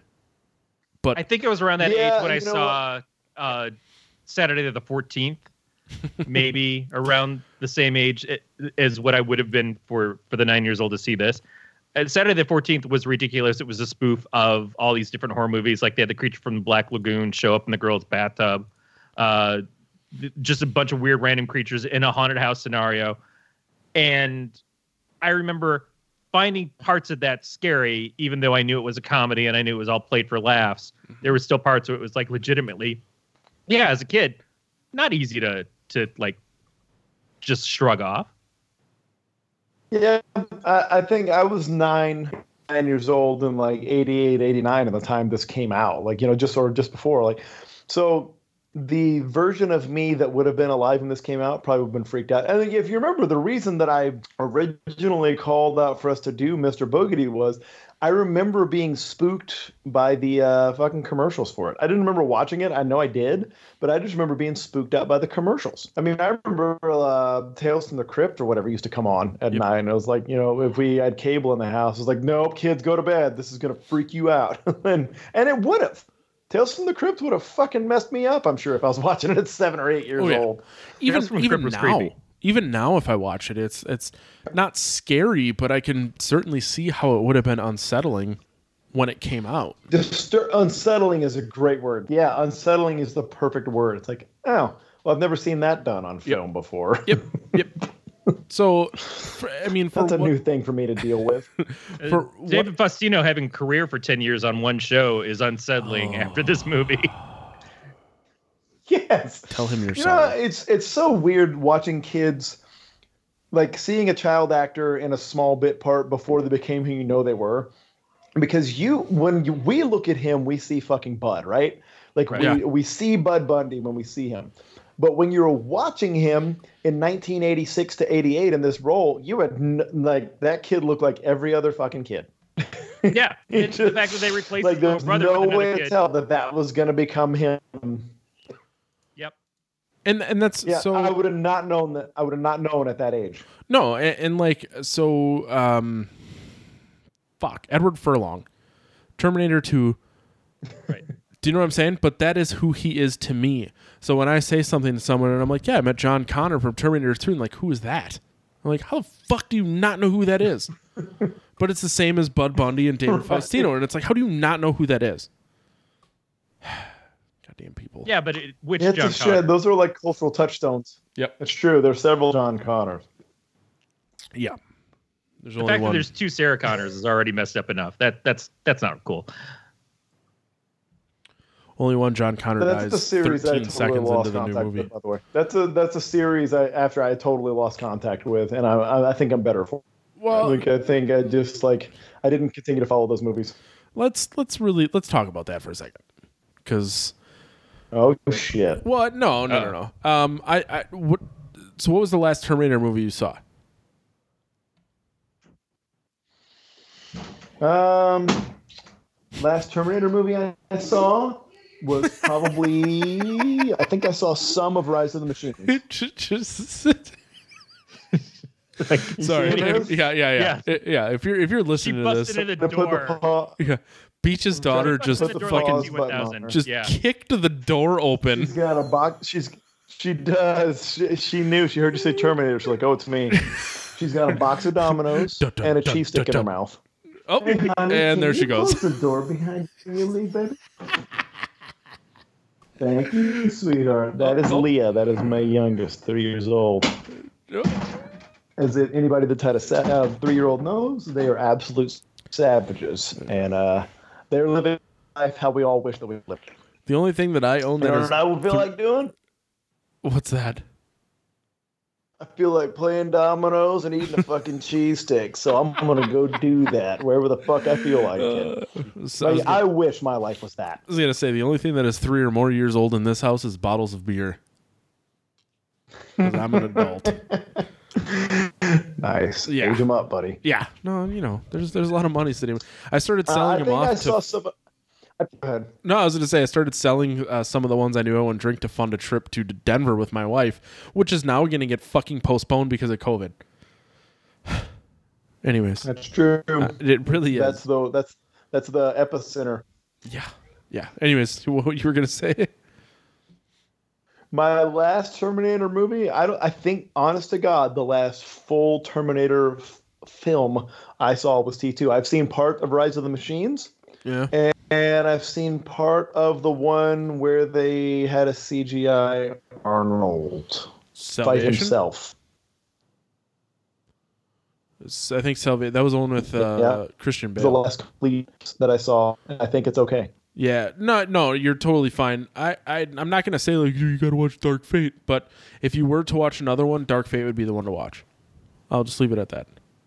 Yeah, I kept trying to watch the one where they went back and and had Sarah younger again, because I thought the concept of that was interesting, but I hadn't seen the Christian Bale one. I, I hadn't seen. I, I couldn't tell you a single thing about part three other than the fact that they switched John Connors on it and had Claire Danes in it. Mm-hmm. But I don't know that the franchise is enough for me. I did watch the whole series of the Sarah Connor Chronicles uh, with Lena Headey taking the part, and and that was at least somewhat interesting to me. I just I feel like they've tried it so many times going back to that well that it doesn't hold anything for me anymore. A little bit of a hiccup there, but I, All right. I've got Corey back now. Oh, that's fine. I just wanted to make sure you didn't completely lose us. Um, shit. Um, I don't have anything else to say about Mr. Boogedy or the Bride of Boogedy. Well, then you then you need to go back and watch it again. Um, Speak I for want you yourself. to I watched the whole thing. That's true. I haven't even gotten through one entire watching yet. I just kind of sped to the end. I did like you know like I was watching at like 1.5 speed, Yeah. and then uh, when as I got into the last third, I just started kind of clicking through for the major plot points. it did one of those. Yeah. Like, I mean, it's not. I mean, it's not fucking. You know, it's not Dune. Like I, I don't need No, no. you know all the intricacies. No, no, no, no. And that's the thing. Like this movie very much was, hey, we're just gonna remind you who everyone is, and then when we get to that point, Mr. Boogedy is gonna come out of a fucking statue, and then he's gonna start possessing people, and then we're gonna wrap it up. But are we? I thought there would be a third one. Right. There is not a third one. Were there were there any more Boogedy movies? Nope. Ah, so it did not become the bankable commodity like Corey was mentioning. Like you know, like uh, maybe what the wish was. Yeah. You know, we never saw. So which, if you're going to Disney World, which park would they have put the Mr. Boogedy attraction in? I agree, he would have gone to the haunted house eventually, but let's say that he's like an international smash success. Mr. Boogedy fucking storms the world. International, It's like makes in that day and age makes seventy five million dollars or whatever. Um, where in Disney's theme park do you find the Mr. Boogedy attraction? Frontierland, Right. Future, yeah. Where? Like, where do you find it? Uh, I, I think it, during the the Halloween season when they change stuff out and they they uh, bring in new themes for different rides, he would be on a log ride. Log ride. I can see Tower of Terror, them doing a theme Oh, Tower yeah. of Terror for him. No, that's absolutely yeah, true too. I can see that. Yeah, I can see that one. Uh, maybe being like an yeah, like an appearance on the log ride, like the Yeti was for the like one that they like the Abominable Snowman that they did. I can't remember what ride that was, but uh, they went with the Abominable Snowman. Um, yeah, he'd definitely be. I can't do Magic Kingdom. That one's too friendly. Epcot. Um, You can put him can't do on Epcot. Tomorrowland. That's too spacey. He would probably eh, drive the tram to take you back to your car and then go into a competition on the Ocho. God damn. he, he just want to put a bow on it. Yeah. Well, maybe. Yeah, maybe you'd be a great tram driver. I mean, the thing is, we there are great tram drivers living among us, and we don't even know it. we you guys, we could be the next Euro Tram champions. Oh God, is there? So it's just it's an individual thing though. It's not team. It's two. It's two people. Because someone Two has people, to set okay. up the passenger and the other has to drive it. But the passenger is is it a real person? No, it's a fucking- is it it's a cardboard cutout. like, some- like an official. Nope, just a Cardboard cardboard cutout, cutout. And you should have seen these dickheads with the fucking foot that line up their feet and measure from the fucking track. It was it was pretty intense. Okay, here's here's I'm gonna pitch this to you guys. Um, you guys are the drivers. I'm your coach. Ooh. Um, I, I'm gonna be honest with myself. I don't think I have what it takes to pirate to, to pirate. that could be a different sport. To pi- to pilot a tram. I don't think I don't I don't think I have what it takes. Honestly, I don't. But I see in you guys the potential for greatness. And I think I understand the inner workings of the human mind and the tram itself well enough to be able to coach. It's just not something that I, I know that I can't put into action. So I feel like I could put together a winning strategy for you, but you two could be the ones that take us all the way. My grandfather did work for the railroad his entire life. It's in your fucking blood, Corey. Yeah. It's in your blood. Uh, Do either of you have any Belgian ancestors? Not that I know of. I don't probably do.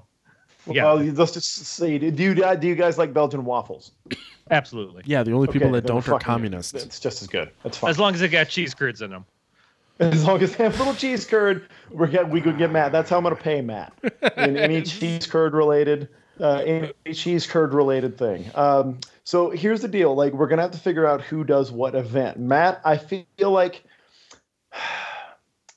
I feel like you're. I- I would leave. the- I'd leave the precision of the passenger pickup to Corey. I know that much. Yeah, However, agree. I feel like with the speed test, I feel like you have more of like a cannonball, straightforward attack it kind of thing. So that's going to be your specialty. That leaves two events for us to dole out, right? Yeah. I I, I Okay. yeah. I, I So what, You've- you've what are the other ones? Like you have to.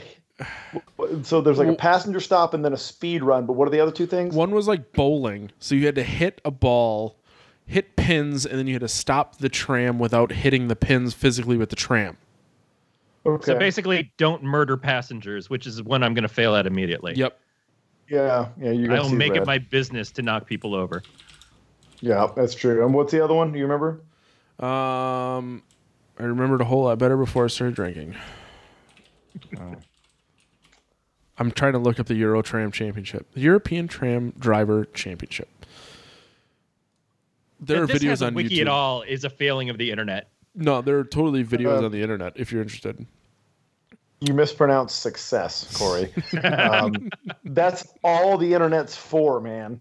Like all the people say, "Oh, it's a utility for work." No, no, it's for finding out the rules of obscure, obscure Belgian sports, Yep. so we can take an American team and go fuck them all up. So it was in Brussels in 2019. Um, Of course, it was in fucking Brussels. oh yeah. Well, okay. So it since 2012.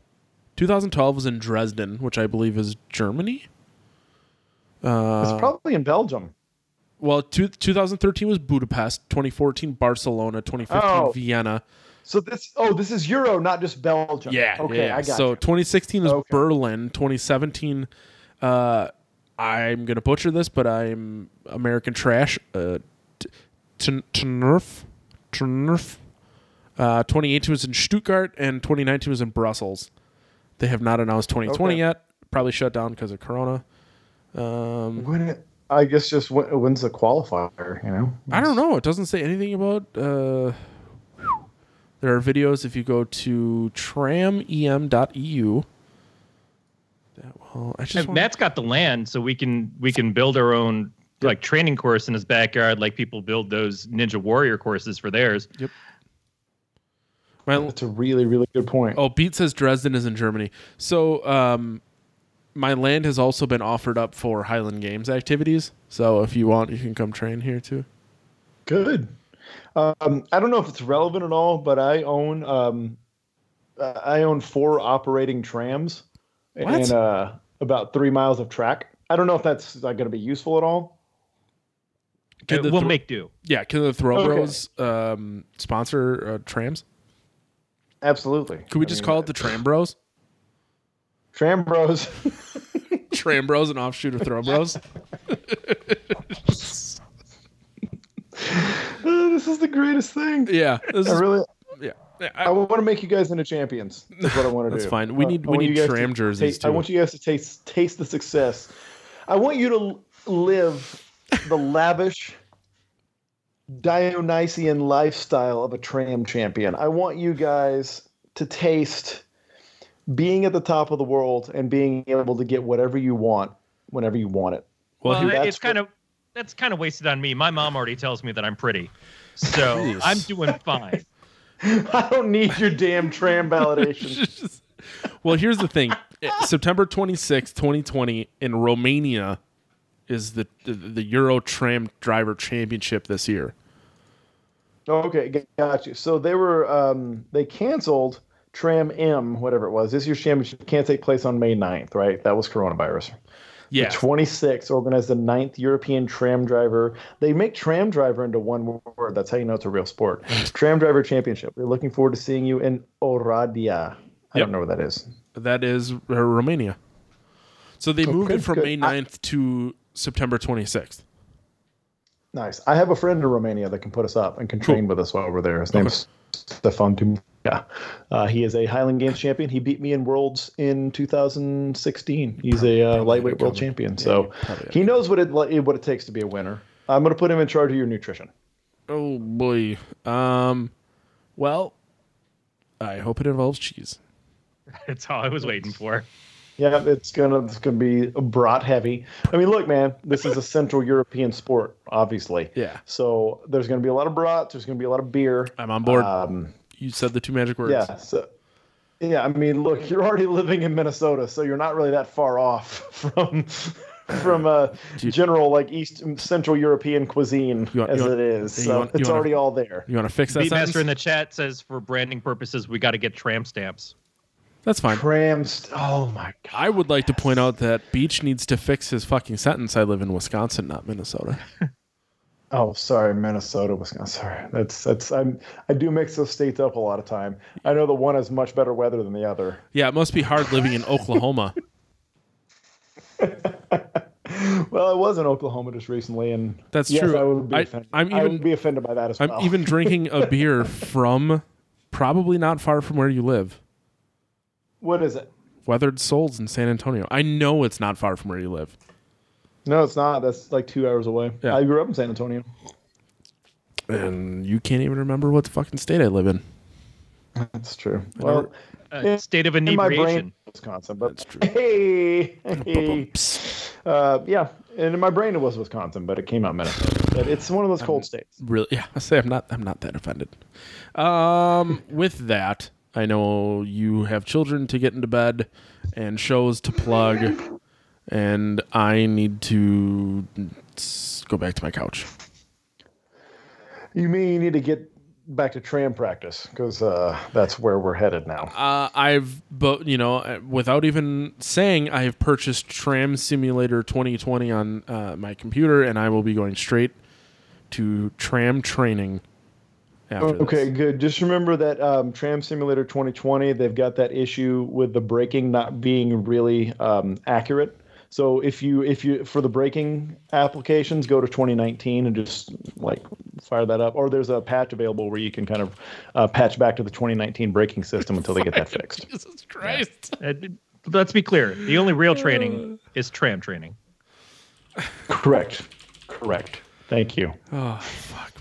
Yeah, whatever. Beech, what do you want to promote or don't promote? I don't really care anymore.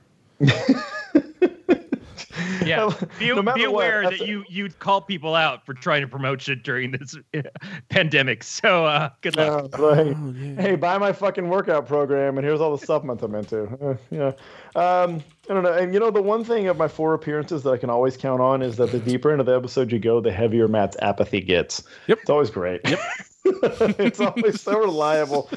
Like I don't know, it's whatever you want to fucking do. I don't know. Uh, I don't even care anymore. I don't even care. You guys just, just fucking make out with a stuffed animal or something if you want to. I'll just sit here. Um, s- I mean, I have stuffed animals within arm's reach, so it wouldn't be that hard. Uh, no, hey, look, if you uh, if you care about the Highland Games, want to learn more about it, uh, find Throw Bros on social media. Go to throwbros.com. You can see what kind of stuff we have for sale. Um, if you are a podcast listener, like you're a podcast listener here, obviously, if you're hearing this, you are a podcast listener, at least one. Uh, check out the Heavy Light podcast. Like I said, it's about Highland Games, but in name only. It's mostly about you know, like like Corny had talked about, the slow descent into madness and uh, insight into the human condition through the lens of uh, kilted sports. God, I need to write that fucking down. That sounded good. Um, also, also check out uh, the Now You Try podcast, and then find me on Instagram, Mike Beech, Beech with two e's, and um, send me a message, and I'll send you a little. Uh, I'll send you the emoji back, the little smooching emoji, maybe a peach. And also the new Twitter handle Trambros. Trambros, yeah, we're we're going to be building that account up. Uh, website is forthcoming. Uh, we will be releasing a COVID nineteen tram training program that you can do while you're at home. Um, we will have lots of. Um, generally, we like to do nootrop- nootropics as our supplements. So you'll be seeing a line of Tram Pilot, Tram Engineer nootropics that will help you focus on the task at hand. That will help you with your passenger pickup. So uh, keep keep locked in on all those accounts for uh, tram supplements and at home tram workouts. huh. God damn it! The next time we have you on, we either have to do Snowpiercer or Train to Busan. yes, we do. uh, just roll it into a new episode. I like it. Well, Corey, you're on the hook to remember that because I'm not going to. Corey, uh, Corey what do you want to push? Or... Yep. Oh, reliable. Yeah. Just apathetic till the end. Like comes in charging hard, but at the end he's like, just you know what? I'm gonna sell my computer. You guys just figure out how you want to do this next. I'm gonna mail in my. I'm gonna mail in the next episode written. oh, Matthew. What's you know five years of doing this, and I start off real gung ho, and shit's gonna get done, and then I get a, a couple cans of giggle juice in me, and it's all over. Yep, you are you're you're chipper to the extreme when we start, but by the end, you know, the brain sloshing around in that skull, and Yeah, that's probably the best description of how my brain operates. Is starts off real firm, and it's just mush by the end. it's just it's just a bowl of watery oatmeal by the time we're done, guys. It's the same thing that Matt does to my junk. Holy. Oh, oh we're doing gross. Yeah. Corey, what do you do in the safe stuff? Uh, well, obviously, I am still doing uh, on occasion the One Mad podcast for one person, uh, which is if your name is Levi Krause, yeah, I do a podcast for you. If it's not, maybe we'll I'll get to you sometime. Who knows? And then uh, I'm still on the slasher app at Captain Temerity. I've, there's some uh, very good people on there, and that is the one social media place I found that doesn't seem to roll into the rest of this bullshit. So I can't advise you enough that if you want to be online and talk to people about something that's not the same old crap, but it's mostly about horror movies, go on Slasher app. Nice. All right. Um, Instagram, Matt the Lifeguard. Fuck it. That's gonna do it. That's gonna do it for another episode of the podcast. Terror. We'll uh, talk to you guys next time. Oh wait, Corey, next What? week. What? Ooh. Um, the the remake of Grudge with uh, Mason. Yes. Mason was in the remake of Grudge, Yep. and that's where we're watching the remake of Grudge. Yep. Wait, no, that's not quite quite right, but no one's still. gonna remember next week or tomorrow. You don't remember it now. I almost remembered it. So yeah, Good for you. yeah. Don't talk to you guys next time. Stay scary, everybody.